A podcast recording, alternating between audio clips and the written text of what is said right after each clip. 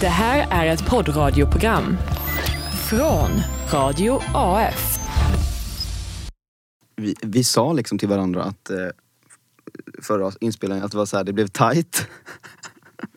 Vi har listat igenom. Det var inte så tight. tight? Ja men det var så här att jag bara, ah, men mm, det var ändå en okej prata. Eller så här, det blev, oj det var mer struktur än jag hade väntat mig. Att det inte var så långa utläggningar liksom inte gick någonstans. Utan att det var ändå så här ganska på, ovanligt på poängen för, för mig. Ja, Okej, Men s- det vi sa det, vi kom fram till, vi satt där liksom bara, ah, det var tight. bra jobbat. Ja, men det var, det var, det var ju inte det. Nej, gud nej. Nej, nej, nej, nej men det känd, grejen är att det känns alltid bra efteråt, liksom. direkt efteråt. Mm.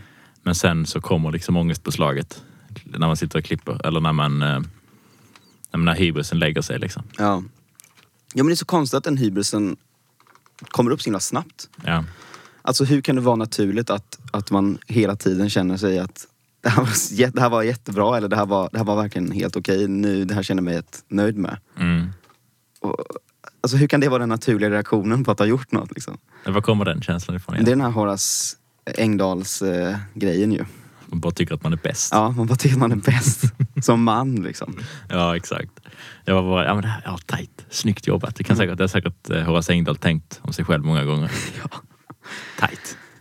Alltså en grej som händer mig alltid, som alltid händer mig när jag är på väg hit och ska spela in, Ja. är att jag blir stoppad av turister. Alltså, okej. Det, det ser så förtroendeingivande ut och Ja. lokal. Jag vet inte vad det beror på. Eh, Ja, precis. Antingen så är det så att jag är så lund, ser så lundensisk ut. Liksom, att här har vi en som vet, här man kan fråga om saker. Eh, eller så är det då att jag ser så himla trevlig ut. Ja, ja. Snygg. Respektingivande. Alltså det är roligt att bli, alltså, det, har, det har säkert hänt tre gånger nu att jag har blivit stoppad av någon eh, som har velat fråga mig om någonting eh, gällande liksom eh, Lund så här, vad, Kan hur du, saker kan du avvara några slantar? Nej, säger jag då. Du Mina vet att de inte är turister va? De är inte här för nöjes skull. Gud vad okänsligt. Nej, det här är faktiskt turister. De, det ser man på dem. Okej. Ja, nej, men första gången var det någon, eh, jag tror han, han ett, ett ungt par liksom. Mhm. Eh, eh, och det är svårt, svårt att placera deras liksom, engelska dialekt, men jag skulle säga från eh, Spanien, Italien, ish, någonting Ja, ja. latinskt Mm. land liksom. Som frågade mig eh, jag, ska, jag, ska, jag tänkte imitera dem, men jag ska inte göra det. Eh, de frågade mig var eh, eh, Botaniska trädgården låg. Mm. Det vill man ju se. Ja, det vill man ju se. Det är ju ett trevligt ställe att gå till på um, här, och det var, det var precis när det var sådär jättevarmt. Det är det fortfarande. men, men så här så, så, så, så frågade de, ah, hola, do you know where the botanical uh, garden is? Så sa jag, jag vet ju typ inte det. Alltså, jag, jag, jag, jag, Ja men det måste du veta. jag vet var det ligger, men det var jättesvårt. Jag, de, kom liksom utanför, um, eh, vad heter det, kulturen. Mm. Approachade de mig så frågade de var jag ligger. Var ni för gatan här? ja, precis. Så kommer man till Botaniska trädgården. Liksom. Eh, och jag bara, ja alltså den ligger ju ditåt. Och jag tror att om ni bara går ditåt så kommer ni komma till Botaniska trädgården. Mm. Och de var inte nöjda med det svaret.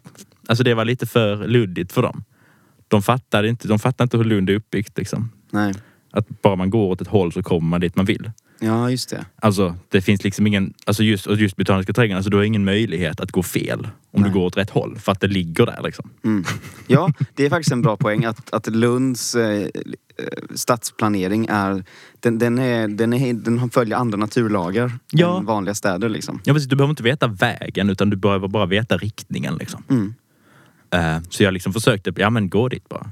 Eh, ja men ni kan följa. Vad konstigt att, att de reagerar, att just, eh, att just italienare och spanjorer reagerar sådär. Nu vill jag ha mer exakta beskrivningar för mina stereotypen är väl att de är den, den mest laid back av alla europeer. Ja, just det. Det här är baserat på mina egna erfarenheter. Inte alla spanjorer. Alltså som sagt, det var ju också, det är också min, jag vet Nej, inte det, var inte de så att var han, det. det var inte så att han satt liksom på gatan med en sån stråhatt och liksom en Nej, de hade, inte, poncho. de hade och- inte maracas i händerna.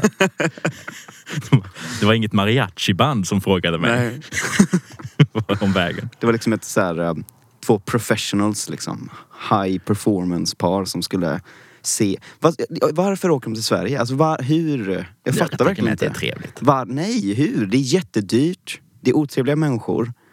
Eh, Jag var, ju trev, jag var jättetrevlig mot dem. inte, Alltså, Uppenbarligen inte. Du gav inte så mycket information. Alltså de var ju missnöjda. nej, men alltså jag, jag inte... Nej, men jag pekade dem i rätt riktning. I alla fall, nästa gång det hände att någon stoppade mig, då var jag beredd va? Ja. Då hade jag cykelkedjorna med mig. Så jag sa, ja ja, kom med, kom med, kom, kom, kom, I'll show you. Så nu är jag, ja, nu har jag tre, 100, 100 euro rikare. och sen så, spelar, sen så rullar vi efter texterna. Di-di-di-di-di-di.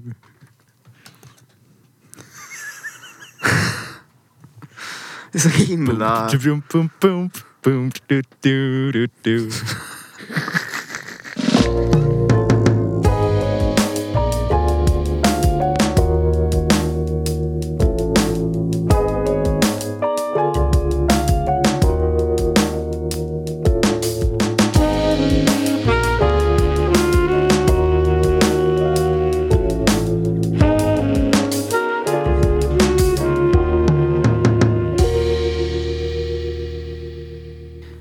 Välkommen till eh, Sommar i city på nytt.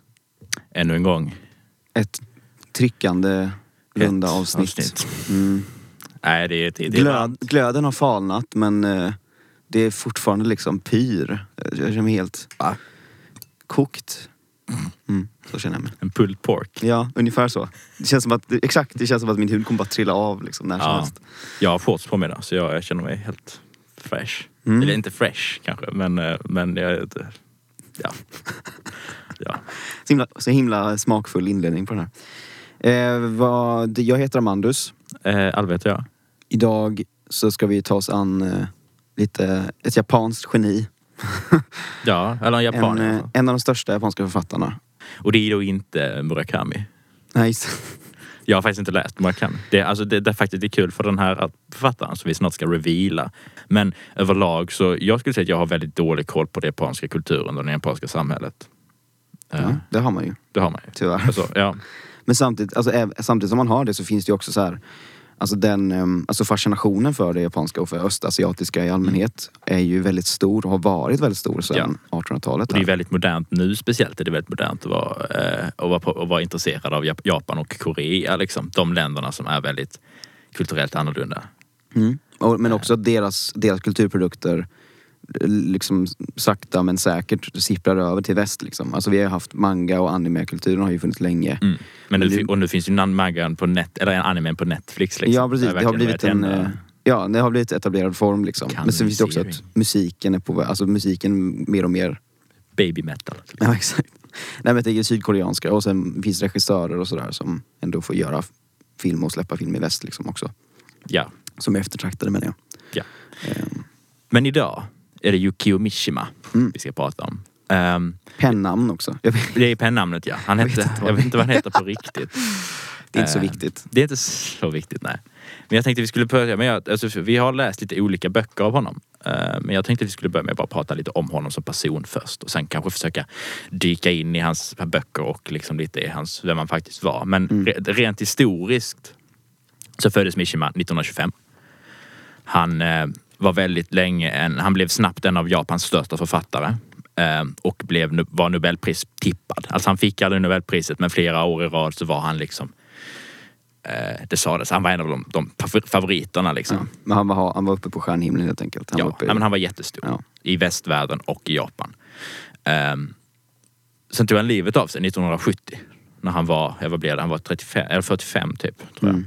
Ehm, och det gjorde han då på ett ganska makabert sätt genom att tillsammans med sin egenstartade militärorganisation um, han, de försökte göra statskupp för att återinföra kejsarens makt.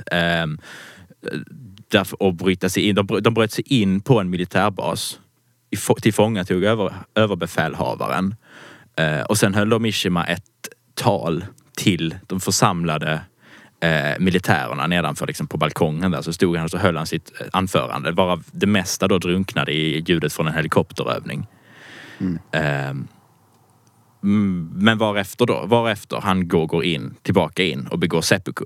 Alltså, eller harakiri som det också heter, alltså ritualsjälvmord. Vilket betyder, eh, jag har googlat rätt mycket på det här på sistone, för att, för att det är väldigt intressant sätt att ta livet av sig. För att man, han sätter sig på, på, på knä och sen så tar han en kniv och så skär han från vänster till höger i magen. Liksom.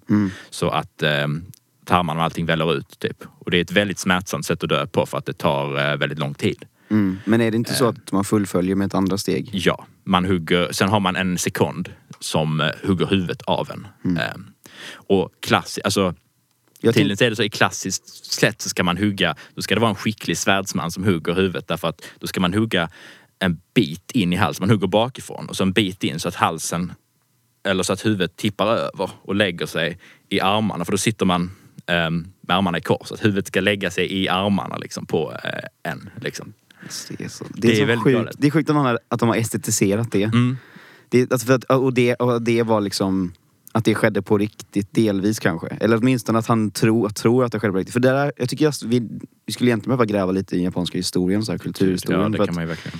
Jag menar, alltså jag, jag kan, okay, får dra några korta, bara sna- snabba drag liksom och säga så här, att Japan var ju, alltså Japan var ju ett helt, ett vanligt liksom, asiatiskt samhälle som alla andra eh, under medeltiden liksom. Eh, de hade ju sin hög, de hade ju sin kulturella högtid där på 11-1200-talet ju. Men sen från 1200-talet fram till, egentligen fram till eh, 1700-talet, eller till och med 1800-talet så var det ju de, liksom, de, det, var, det var inte så mycket som hän- hände teknologiskt. Liksom. De, skick, de hade inga kolonier, de höll sig för sig själva, de hade sitt eh, samurajvälde, sitt shogunvälde. Mm. Och sen plötsligt dyker amerikanerna upp, eh, typ 1830 eller något sånt, med en, en flotta. Och eh, de har ju ja, men de har ju vapen, alltså riktiga vapen, skjutvapen. Och japanerna står där med spjut och pilbåge liksom. Och amerikanerna, eftersom de har, de har sån övermakt så de bara de tvingar Japan att öppna upp sig och tvingar, tvingar, tvingar liksom dem att skriva på ganska ofördelaktiga handelsavtal och sådär. Och nu och så plötsligt, nu plötsligt är Japan, måste den ta del av liksom världsplanen, eh, liksom världsspelplanen. Som alla andra länder redan har börjat, du vet, alltså mina Spanien och England och USA som men poängen är att det finns liksom en global spelplan som Japan varit helt utstängd från och struntat i. Men nu måste de plötsligt vara med. Så på 40 år liksom så faller liksom det här shogunväldet. De återinför eh, liksom kejsaren eh, och, och, och militariserar samhället kan man säga. Så på 40 år går de liksom från att vara medeltida till att vara samtida med liksom resten av eh, glo- globala Mm. nationerna och börjar liksom kolonisera och sådär. Eh, Och sen så leder det fram till fascismen och andra världskriget. Efter, och efter andra världskriget som vi alla vet så blir de ju liksom både förnedrade och besegrade. Och gör liksom en helvändning. Eh, och börjar rikta sig västerut ju och bli liksom en global ekonomisk spelare och sådär. Eh, och, jag, alltså, och Yukio och sådana som han som det här eh, sällskapet som de startade var ju någon som vände sig emot den här eh, att eh, det här antagandet av de västerländska idealen och att, att liksom leva på de västerländska glo- globala villkoren istället för sina egna villkor som Japan väldigt länge hade för Japan är en sån unik kultur. Och de har liksom drömt sig tillbaka till det här shogun samurajväldet och då har de liksom mytologiserat de här äh, ceremoniella sakerna. Det är, alltså den här, de här samurajvärdena är ju något, det är efterhandskonstruerat så att säga. Alltså när, när det var samurajvälde liksom på medeltiden och så. När det var shogun och så. Samurajerna, alltså det är som riddarromaner liksom. Alltså folk håller på och estetiserar och, idealiserar det här riddaridealet men poängen är att det fanns ju inte på riktigt. Och det var ju inte förrän de, förrän Japan byråkratiserade sin samurajklass och gjorde, gjorde om dem från liksom eh, riddare till tjänstemän. Då liksom blev samurajidealen ännu starkare och, och, och så helt så förhöjda. Man skulle vara så himla hård i kropp och sinne och sådär. Mm. Och jag tror att eh, den här seppuku-grejen är att man försöker knyta tillbaka till den här gyllene tiden. Mm. Men, eh, men som du säger, det har ju, det har ju skett liksom. Men poängen är väl bara att det är, slags, det är så här, den mest extrema formen av liksom kulturdyrkan. Att man plockar fram det här och Mm. estetiserar att, man, att huvudet ska vila i armarna. Ja, men det är ju otroligt eh, intressant liksom. Eh, och speciellt som att, men speciellt som att den typen av eh, Alltså den hårda kroppen liksom finns så starkt i den, amerika, eller den, den japanska liksom folksjälen. Alltså tankarna om eh, heder och ära och sånt där är ju väldigt, det är ju väldigt ehm, eh, starkt förekommande där. Mm. Eh, Och då är det liksom steget till ganska, alltså just det här med självmordet som en väg ut ur eh, vanäran. Mm. Det ligger ju väldigt nära till hans eh, någonstans.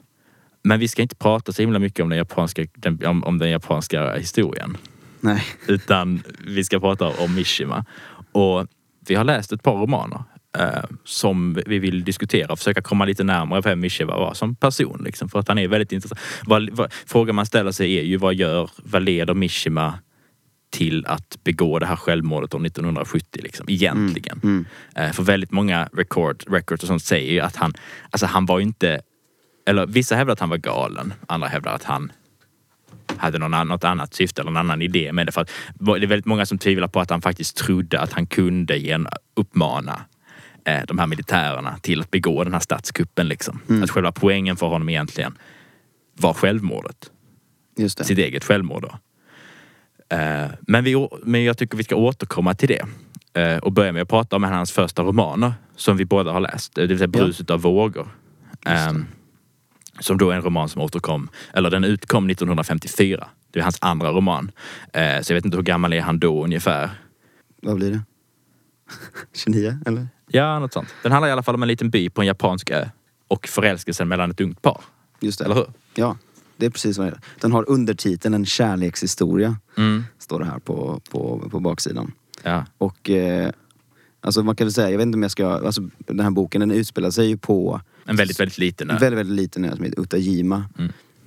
Och eh, hela det samhället är ju, alltså i boken så beskrivs det på ett väldigt så, vad ska man säga, nästan idealiserat sätt till det gamla det gamla japanska sättet att leva. Alltså det beskrivs liksom hur de har det, att de alla har, alla har sin plats i samhället. Alltså de flesta är fiskare och sen så kvinnorna är dykerskor under sommarhalvåret. Och alla bor eh, ganska fattigt men eh, gemytligt liksom. Det finns du vet, gemensamma badhus och så. Och det finns två, tre personer som är liksom de rika på ön. Men, men det finns liksom ett... Det finns någon slags jämlikhet i samhället i och med att alla agerar efter samma värd, värderingssystem. Liksom. Det finns den här hedern och moralen och... Ja, det är ett väldigt starkt community, ett väldigt slutet community också. Mm. Oh, ja. Folk lämnar ju ön liksom en gång om året, alltså för att åka över till fastlandet. Ja. De allra flesta är ju där året om och bara fiskar och reser med båtar och så. Men att bara få se fastlandet är ju något stort. Mm. Att, att, att lämna ön liksom. Det är ju, Ja, precis. Eh, historien går, går då i alla fall att det är en, en ung pojke som träffar en ung flicka. Det är en väldigt klassisk kärlekshistoria egentligen mellan en pojke och, och, och en flicka. Liksom. Mm. Eh, hur gamla är det nu de ska vara? 16, 17, 18? ja, precis. Något sånt liksom. Och båda är väldigt oskyldiga och båda är väldigt så här eh, Ja men väldigt, väldigt fina liksom. Mm. Eller så det är Det verkligen finns, inget... det finns egentligen inga, inga mörka tankar i dem. Nej, verkligen inte. Eh, inga baktankar. De, de är väldigt så. Det, det är precis som du säger, det finns, liksom, det finns en mytologisk anknytning till det här. Liksom, att de är, de är, alltså det, det, de är inte, vad ska man säga? Det är svårt att, jag tycker det är svårt att definiera, för jag, jag vill inte kalla dem för orealistiska karaktärer. För de har ett djup och liksom en, en avrundning som jag tycker ändå gör att man sympatiserar med dem. Ja, men samtidigt så är de ju fullkomliga. Alltså de är ju perfekta typ. De symboliserar ju någonstans liksom en, eh, en typ av människor som inte finns. För att de är så himla, han är så himla tystlåten och lugn och modig liksom. Och hon är, eh, ja, tystlåten och lugn och modig. Nej men de har ju alltså de Ja. är ju, de är ju så himla liksom, så himla klart väldigt symboliska karaktärer liksom. Mm. Ja. Jo, det är sant. Och det, precis, det är det, det de gör att de, de är hela tiden strävar alltid efter, liksom sina, efter principer som är bra och rätt. Liksom. Mm. Och, och de är helt så, de är inte det minsta skrytsamma, de talar aldrig liksom för sig utan de, de bara gör sitt bästa och, och råkar ha liksom helt gyllene, liksom gyllene personligheter. Typ. Att, eh, precis som du säger, de är bara modiga och, och, och strävsamma. Men den, den här den boken den sägs ju vara inspirerad av den här grekiska myten om Daphnis och Chloe. Mm. Ehm, och det, det är också så. ehm, det är lite så. Jag tycker, jag tycker på alla de här äh, myterna har någonting gemensamt med det. är lite så Adam och Eva. Det finns någon sån äh, liksom Alltså att de, de, att de är de rena människoexemplaren som, som, äh, som har sån himla, vad ska man kalla det, blyg men, men stark kärlek till varandra. Alltså den är, det finns liksom ingen... Jag skulle säga, det finns inte så mycket vuxenhet i den kärleken. Den är bara intensiv. Och de hin, alltså det enda som hindrar dem är ju, det, det finns så här, de hindras av blygsel och liksom yttre omständigheter. Mm. Och det är likadant i den här myten Daphnis och Chloe. Ehm, så det, det, det, det är det här att han lyfter upp någon slags, de här två, som du säger, de är, de är symbolisk, någon slags symbolisk karaktär. De lyfts upp i det här kulturkonservativa liksom, belöningssystemet där de strävsamma och dygdiga personerna eh, slår emot liksom omoraliska och, och, och liksom elakingar. Alltså, Mm. det finns, för det finns liksom så här, han, han, han, han, eh, i boken så, det bekräftas i det att ja, eh, det- det- antagonisten han är liksom rikemanssonen på ön. Eh, och det är liksom, det är dumt. Men han är lat och han är inte hedervärd. Därför straffar det sig. Ja. Eh, och de som är dygdiga och goda, liksom, de, de, de, de slår de här, um, eh, vad ska man säga, motarbetande omständigheterna för att de är så rena och för att deras kärlek är djup. Liksom, och, så, och de gör rätt. Ja. De är ju, de ber till gudarna och sådär. De går ut i templet och, och, och tackar gudarna för liksom, och, och de har den relationen, de två karaktärerna. Men jag tycker i boken så tycker jag inte det finns någon anspel om att det finns någon gud som har hand med det. Det är ju mer att, att det finns liksom ett, ett system av, av heder som de karaktärerna som sitter med mer makt följer det hederssystemet och belönar liksom den dygdige därefter. Mm. Att de går emot liksom egen intresse kan man väl säga. Ja, precis. Havet är ju en stor del av eh, romanen också. Eller Mm. eh, genomgående också för Mishimas eh, produktion så jag har, spelar havet en väldigt stor roll. Eh, och det ska vi komma tillbaka till sen. Men även den här, i den här så är ju verkligen havet någonting. Vad symboliserar havet egentligen, tänker du? Det är en bra fråga. Ja, nej men för det är ju väldigt, Ehm, väldigt, väldigt närvarande hela tiden. ja, det är ju säga- livgivande kraften Ja, till exakt. exempel. Havet är, någon slags, havet är någon slags yttre livsström hela tiden. Alltså i, alltså i och med att de, de, de känner, havet, havet ger och havet tar. Liksom att så här, eh, huvudkaraktären, hans, hans far har ju dött eh, på havet. Eh, det var i och för sig under andra världskriget, liksom, att det var någon slags, det var ju så här, yttre krafter så. Men, men det finns många människor som drunknar och de är hela tiden ute på havet. De fiskar och de dyker efter um, snäckor och sådär. Kvinnorna gör ju det. Och det är ju farligt liksom. Alltså, det är alltid farligt. Och det är hårt att vara ute på havet och arbeta. Mm.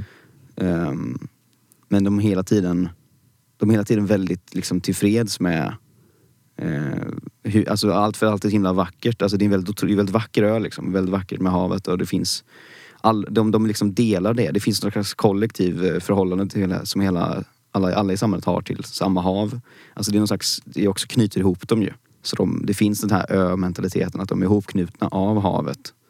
Eh, och det gör att de liksom kan nå framåt med det. Liksom. Att de, Ja. de, de bygger tillsammans på sin, sin by. Liksom. Någonstans så finns det ju en länk mellan kropp och hav också ju. Att, Ja. Eller rättare sagt att kroppen, det är ju en annan grej. Alltså havet är en stor, stor del liksom. Mm. Om vi då liksom lite bortgår från själva storyn då som ju är ganska, en så, så klassisk kärlekshistoria. Mm. Men, men havet som symbol, kroppen som symbol finns ju också väldigt tydligt. Och connectionen mellan kropp och hav. Mm. Eh, man märker ju att han har en väldigt stor fascination för eh, den starka unga kroppen. Mm. Både den manliga och den kvinnliga. Mm. Det är väldigt utåt, väldigt eh, utbroderade beskrivningar av både män och kvinnor. Liksom, när de står halvnakna och de dryper av vatten eller de dryper Mm. av så att de liksom... Det är en väldigt ungdomsvurm liksom. Ja, det är en ungdomsvurm och, det, och, och, och precis också en vurm för, som du säger, liksom att så här, man ska inte... De här karaktärerna över... Alltså de är... Det är mycket så problem, man tar problem med saktmod liksom. Och det är lite så här, den här, det är lite så här tjur... Liksom den, den lugna tjuren typ. Det är nästan som att kropparna liksom formas av deras personlighet och kropparna formas av deras dygd liksom. Mm. Precis, ju dygdigare man är desto bättre kropp har man. Mm. Eller desto, desto liksom mer fulländad är man någonstans. Både Ja. kroppsligt och sinnligt. Därför att man tänker, de som, de som är riktigt dygdiga de tänker ju inte så mycket. Nej. Alltså det är inte det, det spelar ingen Nej, de roll. behöver liksom. inte tänka för att de har ett tydligt system och regler och så länge de följer liksom de här goda principerna så blir Ja. det bra. Precis. Och men, men det är också så här, men det är också så här, för dels kan man säga att den här eh, Eh, romanen är så lite konservativt lagd att den, att den längtar tillbaka till något samhälle. För att den här, det antyds hela tiden, det antyds ju, man vet ju att på fastlandet så har de ju gått vidare. Alltså på fastlandet har de ju biografer, de har ju liksom, de har ganska mycket sån eh, modern lyx. Men på ön så har, det finns ju fortfarande Eh, ingen som har ett eget badrum liksom. De har ju fortfarande gemensamt badhus. Alltså det luktar liksom illa från liksom, toaletten och så för de har ju liksom ingen, de har ingen avlopp eller något sånt. De har ingen el. Ja, nej men precis. Det är väl den enda, det, alltså de enda mötena med eh, det riktiga livet eller det moderna livet som de får är ju Ja, precis. Det är ju fyrtornet där. För det, är ju, det är ju intressant också för där, där bor ju det också en kvinna och en man och hon kvinnan har väldigt eh, hon är väldigt intellektuell. Eller hon har väldigt mycket, hon har läst väldigt mycket böcker. Hon Mm, har de är väldigt väldigt bildade mycket, väldigt två. bildade. Mm. Eh, och deras dotter går då i skola i Tokyo. Mm. Eh, och där är det ju också helt annorlunda. Alltså där är det, det är lite sådana episoder där man får reda på lite att det finns en, en omvärld Ja. som är modernare. Som är, det är intressant att de, just i Tokyo var ju där som Mishima växte upp också. Ja. Att det finns ju helt tydligt en parallell där liksom. Att han, alltså den här idealiserade bilden av ön, ungdomens ö liksom. Och Mm. Sen Tokyo som är någonting som man inte vet vad det är och som är ganska Inte bara ungdomens ö men också liksom gamla kejsar-Japans ö. Alltså, Ja. Och det är ju någonting man liksom kan se rätt så tydligt i hans produktion, den här vurmen för det gamla Japan. Liksom. Jag tänker att vi förflyttar oss lite Ja, i tiden. nej, förlåt, förlåt, får vi innan vi gör det? Ja, nej men precis. Kör. Om du har Jag, det, bara, jag, bara liksom, jag bara läste ett citat faktiskt. För när vi pratar om det här, liksom, den här äldre, det är en äldre form av realism. Liksom. Det, är- det är slags, det är, det är som sagt det är eh, tillbakablicken på den äldre kulturen. Men också att han, att han drar tillbaka till den här 1800-talsrealismen. Där det är, finns det här liksom, likställdheten mellan inre egenskaper och yttre utseende. Liksom. Eh, För då är den här Hatsues far den, den rikaste mannen på ön. är då eh, kvinnan, eller Ja. flickan. Precis. Då, då, beskrivs, eh, då beskrivs han så här när han klev in i badhuset. Hans åldrade nakenhet var i själva verket märklig att se. Hans guld och kopparfärgade lemmar uppvisade inte minsta slapphet. Ovanför hans genomträngande blick och envisa panna spretade det vita håret som manen på ett lejon. Hans bröst hade genom många års flitiga dryckesvanor fått en rödbrusig färg som kontraste- kontrasterade ståtligt mot det vita håret. Hans svällande muskler hade stelnat genom långvarig brist på övning vilket förstärkte intrycket av en klippa som under vågornas slag blivit allt brantare. Mm. Och sen att han- det är liksom att han personifierar Utajimas strävan och beslutsamhet, ära, lyssnad och styrka. Mm. Och det är liksom, han är så här över liksom, huvudet på ön, i och med han är den rikaste mannen. Men han är inte politiskt överhuvud liksom. Han, han, han, han har inte lagt sig i liksom, de politiska affärerna på ön. Utan han är bara någon slags klippa Mm. som är ön i sig liksom. För att han är den här starke mannen. Eh, både fysiskt och i liksom, bild, bildlig mening. Ja, precis, och har väldigt mycket respekt. Alltså det är någon sån jätterolig, den där episoden som följer av den, han kommer in på badhuset där han hör några, några ungdomar som snackar skit om hans dotter. Ja. Eh, för han vet då inte att, att, att de har liksom en relation, att hans dotter har en relation med han, eh, vad heter nu killen? Jag kommer inte ihåg vad han heter. Han Ehm, heter eh, Ish, Ishiro? Issue, ja, Shiro? Shiro? ja, något sånt. Alltså, Men, han, men han, vet, han vet inte det. Och sen så hör han att de snackar skit om henne. Liksom. Ja. Eh, så då går han fram och så tar han tag i, i nackarna på dem liksom, och skakar dem. Ja. Stopp, och doppar ner dem under vattnet. Och är sådär I liksom extrem. 40-gradigt vatten. Ja, precis. Så riktigt sjuk. Eh, Shinji heter han. Shinji heter han, ja. ja.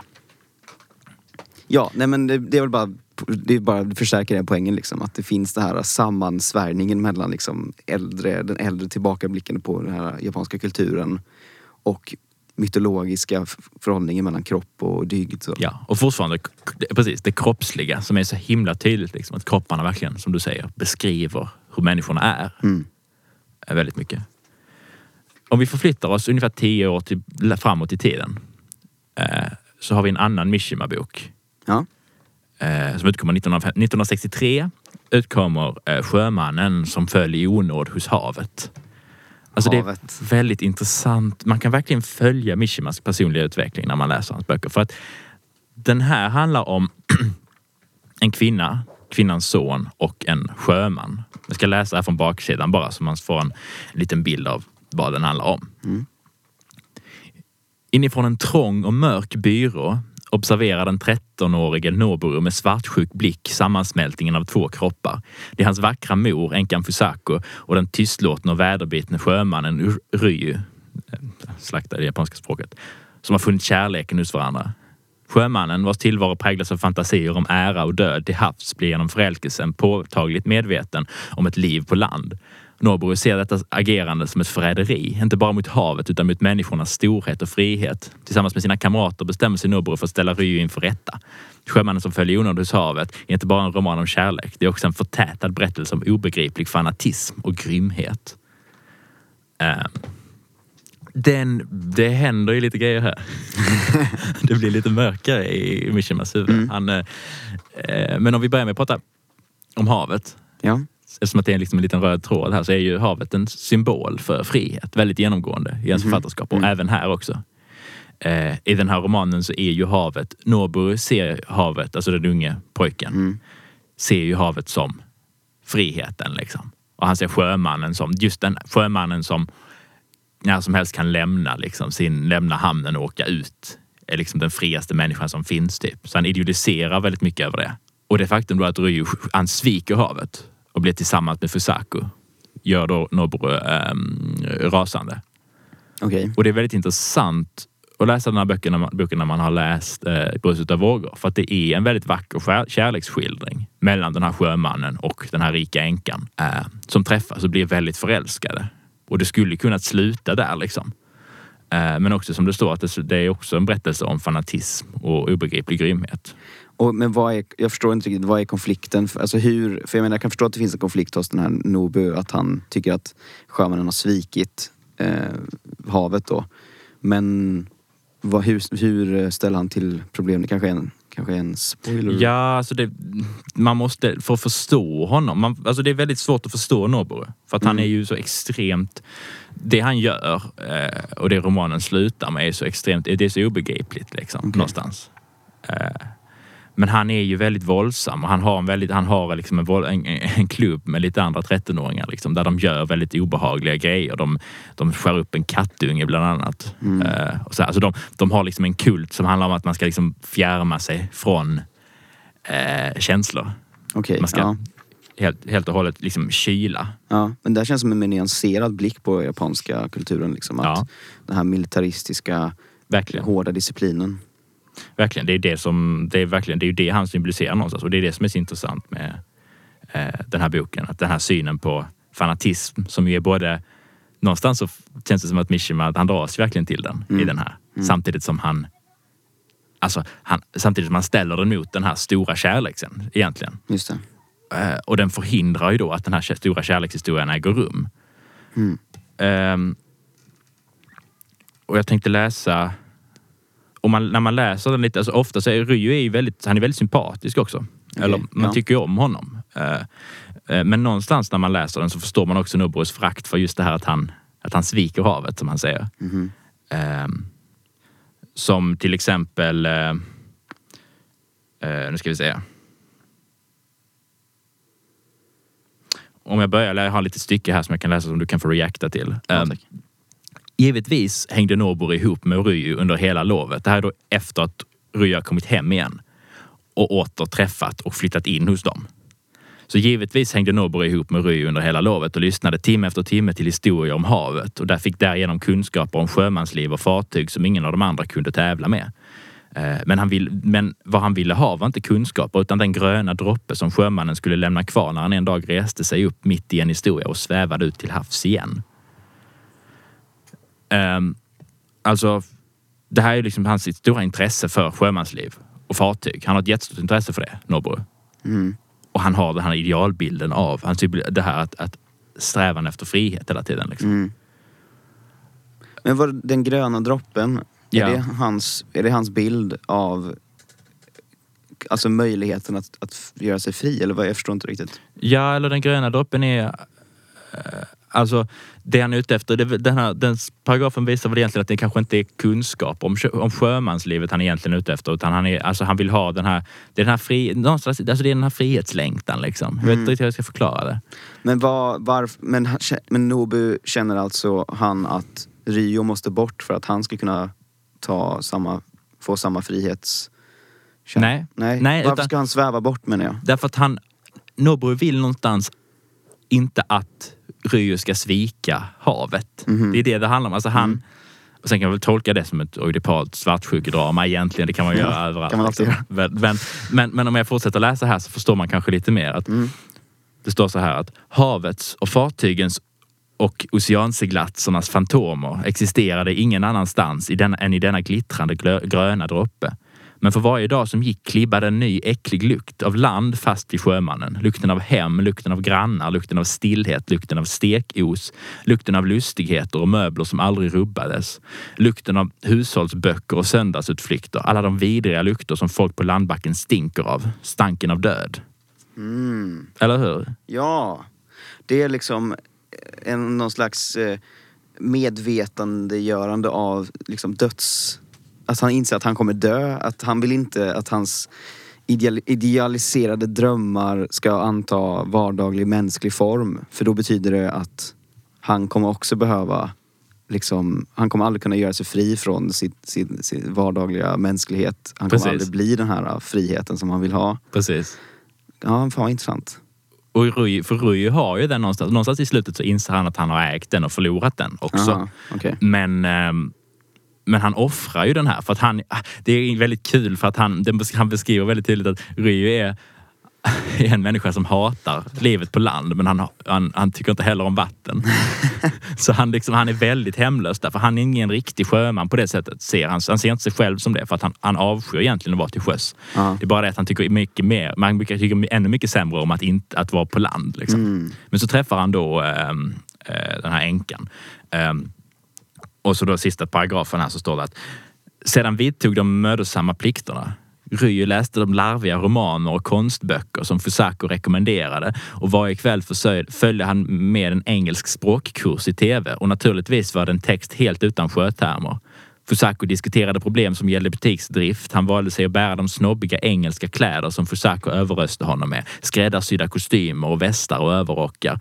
Och sedan, från, de, från den 8 januari började han gå till butiken varje dag. Första morgonen anlände han i en engelsk tweedkostym som blivit klar i sista minuten. Glad, förväntansfull, ivrig.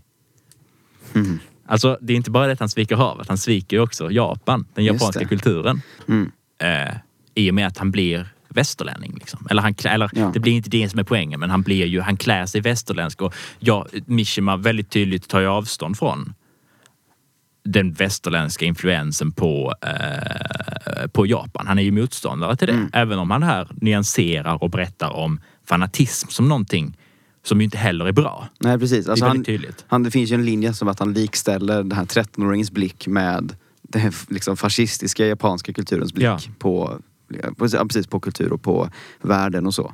Men precis som, men ja, jag, vet, jag, vill inte, jag vill inte säga samma sak som du precis sa. Men jag, bara, jag håller med. Men precis, men den här bilden, alltså det finns ju, och det är ju någonting som vi västerlänningar ju väldigt tydligt har en bild av Japan som. Ja men med det här kamikaze-piloter och sånt här liksom. Att man, man, man, man, man ger upp sitt liv för en idé liksom. Eller att den idén är så himla, himla viktig. Eh, att man är beredd att offra allt för den. Och det är ju någonting som, som alltså det är tydligt att Mishima både attraheras väldigt starkt av den idén och Ja. är ganska så, och är rädd för den. Eller vill inte egentligen be, bejaka den kanske. Eller, det, det, snar- eller så här, ja, precis, vad vill han? Det, det, jag tror att det känns som att han kastas mellan olika hela tiden och att man, precis som du säger också att man, det är därför det är så spännande att läsa flera av hans böcker. Att man kan följa utvecklingen som sker hos honom. Ja. Med vad han landar i och vad han, liksom, vad han väljer att tro på så att säga. Precis, den personliga utvecklingen. Och det är inte, ingenstans blir det mer tydligt i det än hans första bok. Just det. Eller rättare sagt, om man läser hans första och hans sista bok, vilket jag har gjort. Mm. Eh, den första heter Demaskering. Ja. Den sista heter, eller det är den näst sista tror jag, det är den sista självbiografiska han skriver, en, en essä som heter Sol och stål. Mm. Eh, och de, båda de två är självbiografiska skildringar där han berättar om sig själv helt enkelt. Och, och, och, Demaskering då är hans första, det är hans debutroman. Just det. Han, skrev när han, var, eller han gav ut den när han var 24. Yes. En eh, storsäljare, succé över en natt. En av de största författarna i Japan. Liksom. Ja, precis. Plötsligt. Eller, det- alltså han det- blev det plötsligt. Ja, han, han, den, den, den, går väldigt, väldigt bra. Eh, och, och, och, den ehm, handlar ju i, till största del så handlar den om eh, en ung man som eh, kämpar med sin homosexualitet. Som vägrar acceptera sin homosexualitet. Eh, så han, Mishima, han går väldigt tydligt, han gör väldigt tydligt en Rousseau Eller en, Som man så ofta gör. Ja, alltså han går från början. Han, säger, han, han pratar om sig själv från födseln fram till typ 22 års ålder. Här, alltså så, och, och analyserar olika händelser i sin barndom som har lett till att han förstått olika saker om sig själv och eh, att till han blivit som han är. Liksom. Och det ger en intressant insikt i hans tankevärld tycker jag. Hans fascination för sin egen och andras död inte minst. Därför att han är väldigt sjuklig som barn. Eh, och han har en väldigt stark närhet, han har väldigt starka känslor kring sin egen död. Eh, och död och sexualitet är väldigt nära, nära um, ihopkopplade för honom.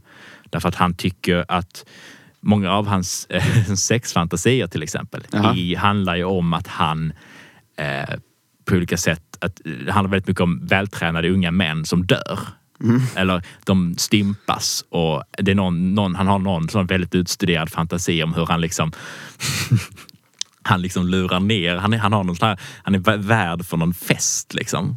Så sitter folk där så är det väldigt stora eh, tallrikar på bordet liksom. Så sitter gästerna och undrar, ja undrar vad vi ska ha på de, de tallrikarna liksom. Så, och så, så går han då ner i källaren och så, så säger han åt någon att hämta ner, så står det en ung man där nere eh, som han har lockat ner på något sätt. Och som, så, som han då, så vinkar han till sig kockarna då som tar den här unge mannen och håller nere honom och binder fast honom liksom. Och sen surrar fast honom på eh, tallriken, på en tallrik och sen bär de upp honom då till gästerna. Och så kommer Mishima fram där och så, så hugger han kniven i hjärtat på honom och bara sprutar blod. Alltså det är, det är väldigt utstuderat. Där sitter han, när han så att säga hänger sig åt sin dåliga vana, så tänker han på sådana saker. Det är fruktansvärt brutala våldet. Jag vet inte. Ja, men det är så otroligt liksom, eh, underligt Ja, på något sätt. för jag tänkte så här, när, jag, när, vi, pratade om liksom, att han skriver mycket om död och så, att han liksom har upphöjt det till någonting, eh, något utlösande. Ehm, jag tänkte att det var mer så i linje med det hederssystemet liksom och så här, kult, alltså, kulturellt betingade alltså handlingen att, som att begå självmord eller att dö i strid eller att liksom Mm. offra sig för nationen och så. Att jag tänkte att det var mer kopplat till det att, att han vill, att han vill ehm, få tillbaka liksom värde som man och som mas maskulin liksom, och motverka si- sina homosexuella liksom, Mm. impulser. Det finns ju då också väldigt tydligt. Det finns det också väldigt tydligt. Ja. Men, en, men just det kanske är, men då är det, inte, det är liksom sammanblandat så. Ibland är det det här äh, rena fantasin och ibland är det liksom kulturellt godkända liksom, dödsfantasier kanske. Ja, alltså ja, det, det är väldigt, våldet är väldigt erotiskt för honom. Mm. Eh, och han begår ju aldrig några våldshandlingar själv, i alla fall inte i den boken. Liksom. Alltså, han är ju ingen våldsam person. Eh, Nej. han är väldigt intellektuell, väldigt fysiskt svag. Han kan inte vara ute i solen i mer än 30 minuter utan att få en feberattack. liksom. Det är så himla... Så det, låter, påhittat liksom. Ja, nej jag vet inte. Han, han skriver det som att, ja det är väldigt, ja eller hur? Ja. Illustrerar hur jävla svag han är.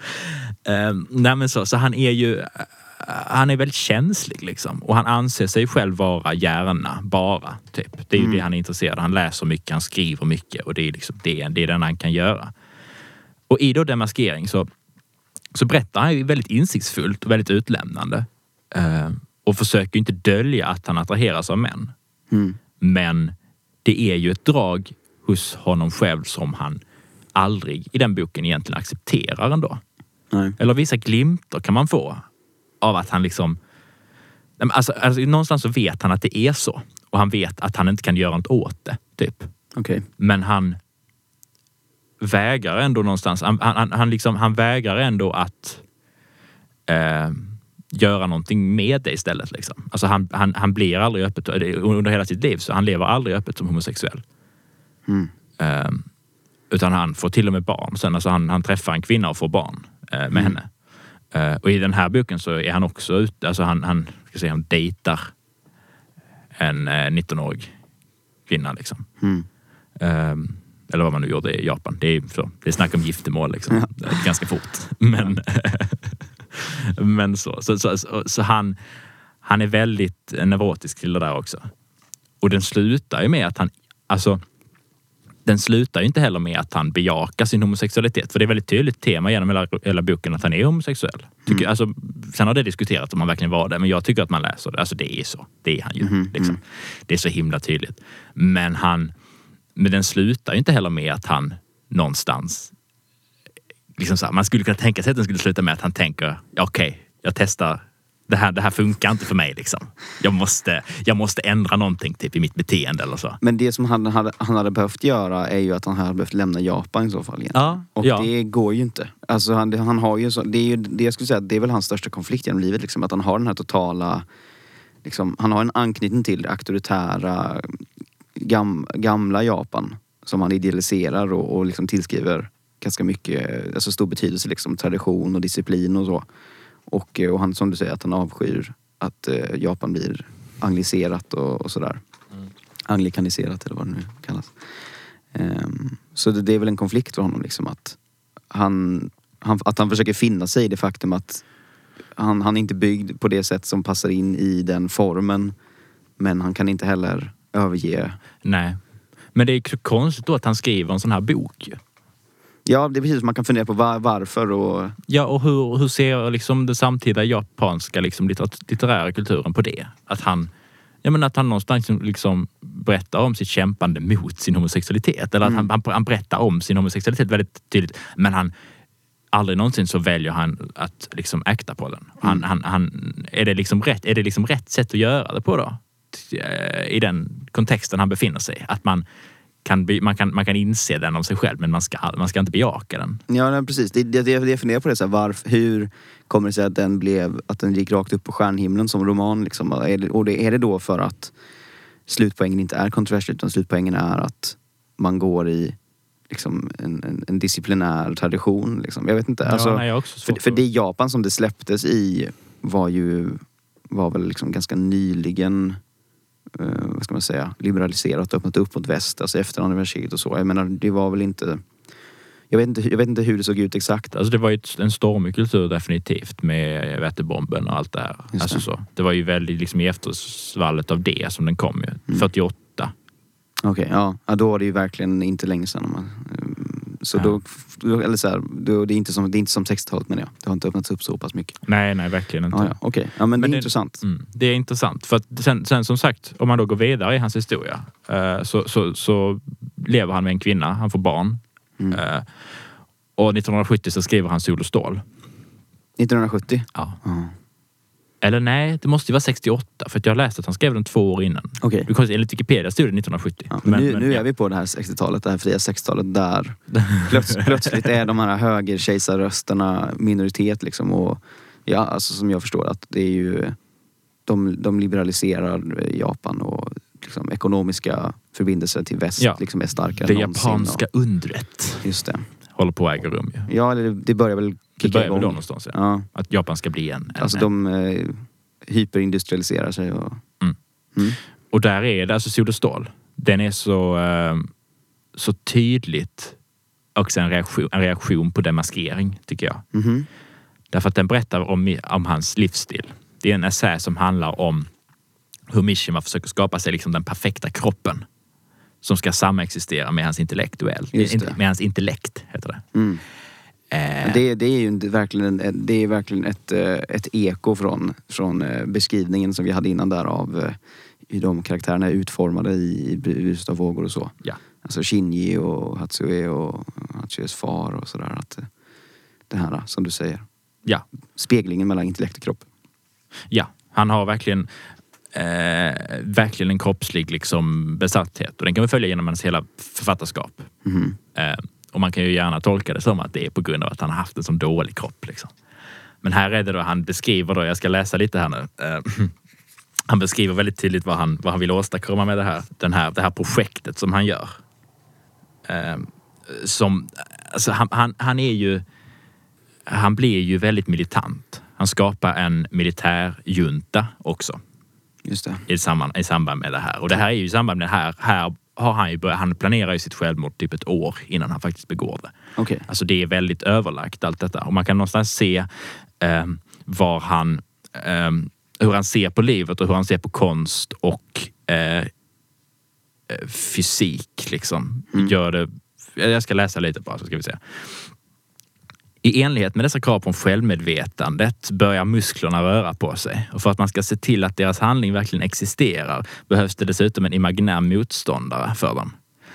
Eh, och för att denna imaginära motståndare ska bekräfta sin existens måste han slå mot sinnenas domän med ett slag som är tillräckligt våldsamt för att tysta det kver- kverulanta själv, medvetandet. I det ögonblicket kommer kniven i handen på det begärda motståndaren att äta sig in i äpplets fruktkött. Nej, i mitt kött. Blodet kommer att rinna, existensen kommer att förstöras. Genom den förstörda förnimmelsen kommer existensen att från första gången helt och hållet garanteras. Och klyftan som består i motsägelsen mellan seende och existerande kommer att överbryggas. Detta är döden. Han vill överbrygga klyftan mellan kropp och intellekt. Någonstans. Det, alltså, han, jag tycker han ger uttryck för väldigt intressanta tankar här. Ja. Att han vill, att han vill, han har en, en, en kropp.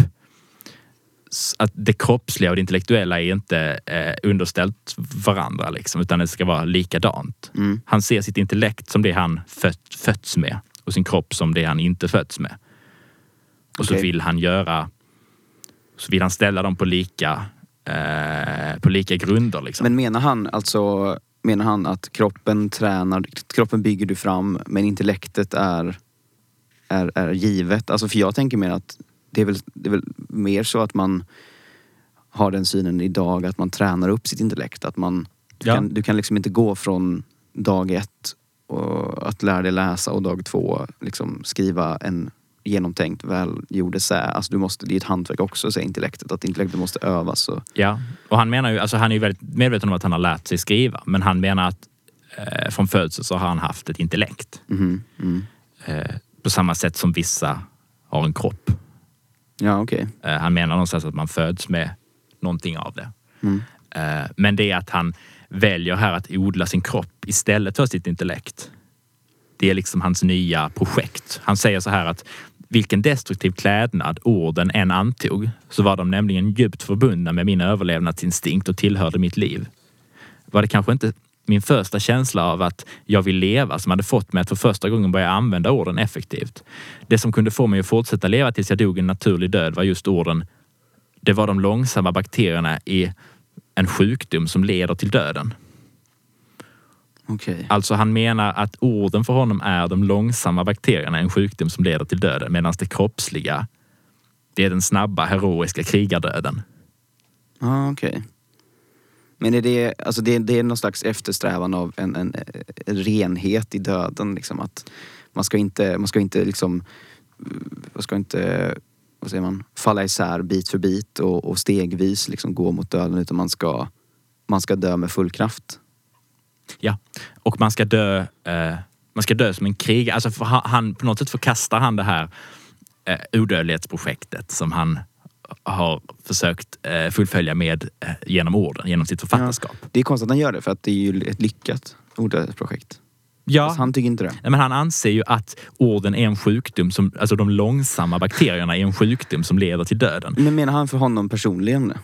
För, för, för jag menar för alla andra, för dem som, alltså för läsarna, för liksom, för, vad ska man säga, den intellektuella skatten som, som hans författarskap har gett åt Japan och åt liksom, och oss också här i väst. Alltså jag menar, hans många böcker menar jag lever ju vidare och det är ju bevarat så att säga. Det har ju fått ett, ett värde som, som bibehålls. Ja, men han håller ju inte med om det. Alltså det är, så himla, det är jättekul. Att det är jättekul att du säger det. För att om jag, om jag läser lite längre fram Ja, så säger han så här om litteraturen att då, har han då, då, är han då han, går, han gör då militärtjänstgöring som 30-åring. Eh, när han börjar träna. Han tränar otroligt mycket. Tränar med katana, tränar med att fighta, så blir jätteduktig ska han bli. Liksom. Eh, men så säger han så här. ehm, det finns inget som ger en sån glans åt armén som det faktum att även den tråkigaste uppgift har sin avlägsna upprinnelse i den högsta ära och någonstans är knuten till döden.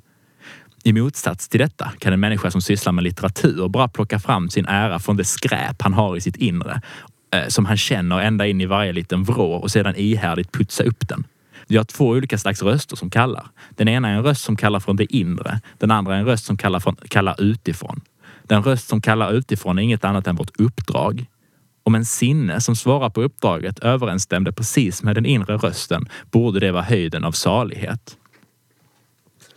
jag känner att jag känner mig nedmejad av Yukio Mishima. Nej, men jag tycker det är roligt bara att, att, att, att han eh, så starkt liksom förkastar den här helt och hållet intellektuella eh, strävan som han haft innan, eller den litterära strävan. Liksom. Ja. Att han menar att, eller han, han, han tänker sig i alla fall, jag vet inte om han uppnår det, men han tänker sig att fysisk och intellektuellt. Att de ska samexistera ju. Det är det ja, han säger. Ja, det kan, det kan jag köpa. liksom. Jag tycker att det är, det är ett bra argument. Liksom. Det eller så här, eller ett argument, men det är en bra ståndpunkt. Och det är, de är ju sammanbundna liksom. Det är ju ofrånkomligt. Alltså att, att överintellektualisera och se liksom sina tankar och, och se vad man eh, funderar på. Att se det som fristående från, från kroppen och från hjärnan är ju är också ett felslut liksom. Mm. Så man måste ju erkänna den, den likaledes förhållandet som finns mellan, mellan det abstrakta och det konkreta. Men, ehm, men jag förstår inte varför han menar att han måste, må- jag förstår inte varför han menar att han måste förkasta det intellektuella bara för att han, han tränar det kroppsliga också. Alltså jag känner snarare att det, det kan väl snar, istället för att det ena tar ut varandra så kan det väl bara förhöja varandra. Jag förstår inte riktigt. Mm. Nej, men det är det han menar. Han, han, han förkastar ju inte, alltså han slutar inte skriva. Utan det han säger, men det han säger är att han blir beroende av träningen eh, som ett sätt för honom att prestera eh, litterärt. Alltså den enda, gången han kan sitta och träna är efter, eller sitta och skriva är efter han har kommit hem från en träningspass. Ja, ja. Så han, han lever liksom, han, han tränar, sen går han hem, skriver, sen tränar han igen, så går man hem, skriver. Alltså han bara, han bara, han bara studsar däremellan liksom. Mm. Eh, och det är väl någonstans det han vill ha, det är det han är ute efter eller någonstans. Sen så är det ju så, alltså när man väl har läst, har man läst Demaskering och är man lite eh, kritisk mot honom när man läser den här så är det ju också väldigt tydligt att vi har ju att göra med en man som kämpar mot sig själv också. En man som kämpar mot sin egen kropp. Eh, och att det är ganska, jag tycker det är ganska tydligt att han med alla med, medel liksom också försöker späka ut det som inte är önskvärt i hans egen själ.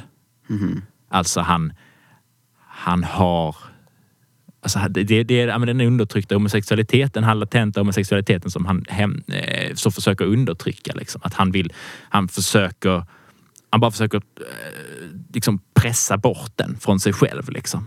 Skapa ett system i sitt liv och bli den här übermenschen någonstans som han idealiserat i sin litteratur och den här manliga mannen. Liksom. Men det är alltså, Nej, alltså det är väl, men det är precis att han, att han flyr in i enkelheten som finns i det kroppsliga. Liksom. Att det är så här, du, antingen gör du en uppgift eller så gör du inte. Antingen lyfter du den här tyngden eller inte. Alltså det finns ju en enkelhet i det som är befriande kan jag tänka mig. För, för grejen med intellektet är ju att det är mer eller mindre oändligt. Liksom. Alltså det är, om man tänker så här, man psykologiserade det här isberget. Liksom, att det, så här, det finns många nivåer och allting är sammanknutet. Och det, fin, det, är, all, det är nästan aldrig enkelt. ja, men, Utan men, allting, äv, allting är sammansatt och döljer sig i varandras vrår. Och, men även det intellektuella, det är, ju, alltså det är ju också ett felslut för honom. Därför att han, är ju, han sysslar ju med intellektet och det har han gjort hela livet. Men han slut, det han har sysslat med har ju varit också att intellektualisera bort sina känslor. Liksom. mm.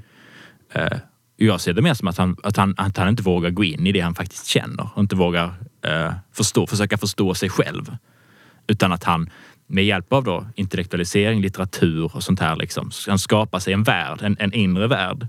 Som, Och en yttervärld och en fysisk värld som ska stöva, stämma överens med hans liksom, bild av hur en man ska vara och hur han måste vara. Mm.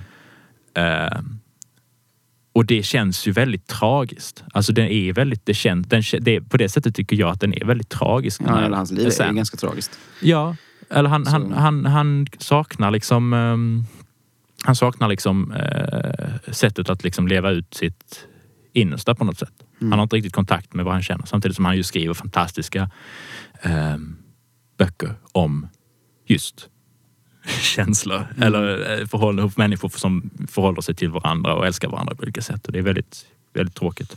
Mm.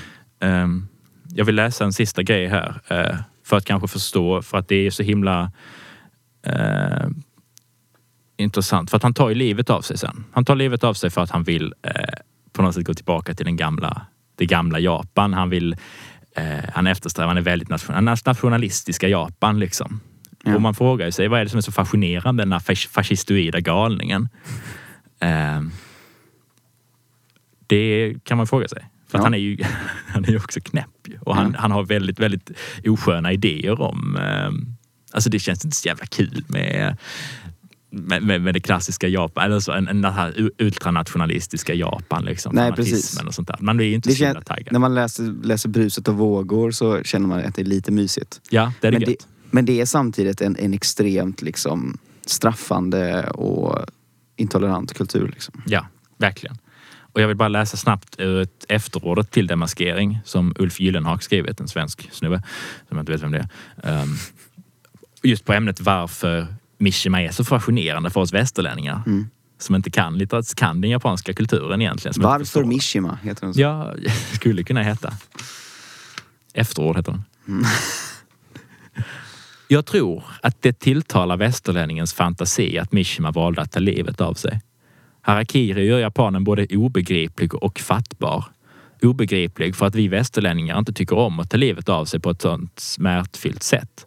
Fattbar för att harakiri ger oss en möjlighet att hem, hemföra Mishima till det japanska historiska dunklet där andra rekvisita i den västerländska bilden av Japan såsom samurajer, sake och geishor återfinns.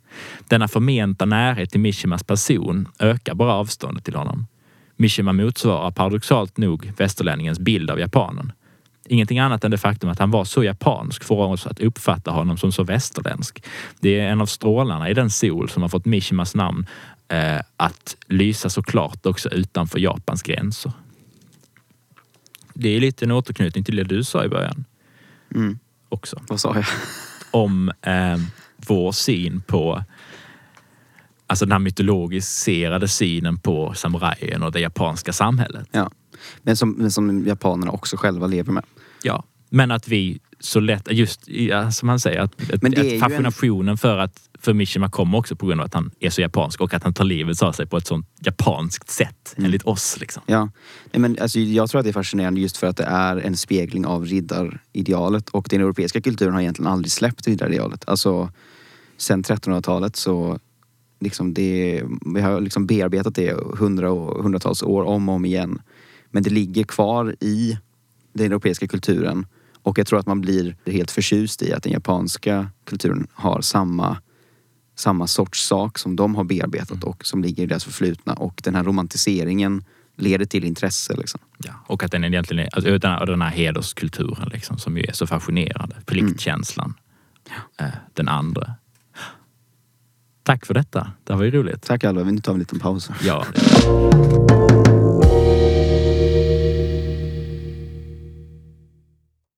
Det var det. Känns som vi har krigat oss igenom den här, eh, det här avsnittet på grund Men av värmen. Med sol och stål har vi tagit oss. Ja, Ja. ja precis. Sol och stål och och kretskort.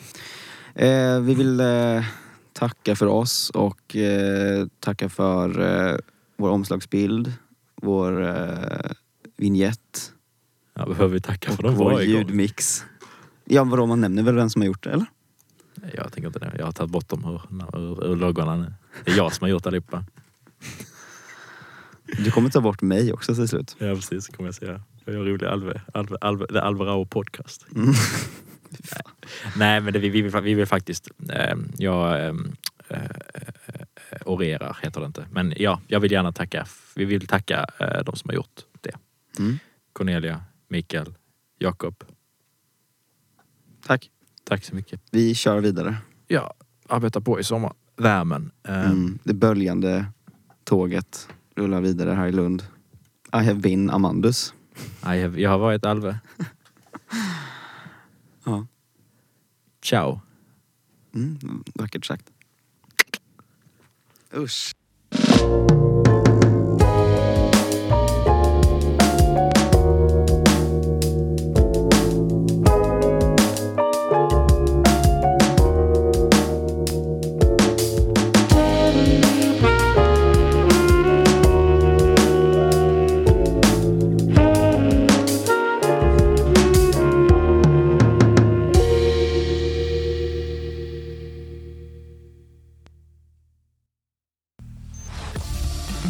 Lyssnat på ett poddradioprogram från Radio AF.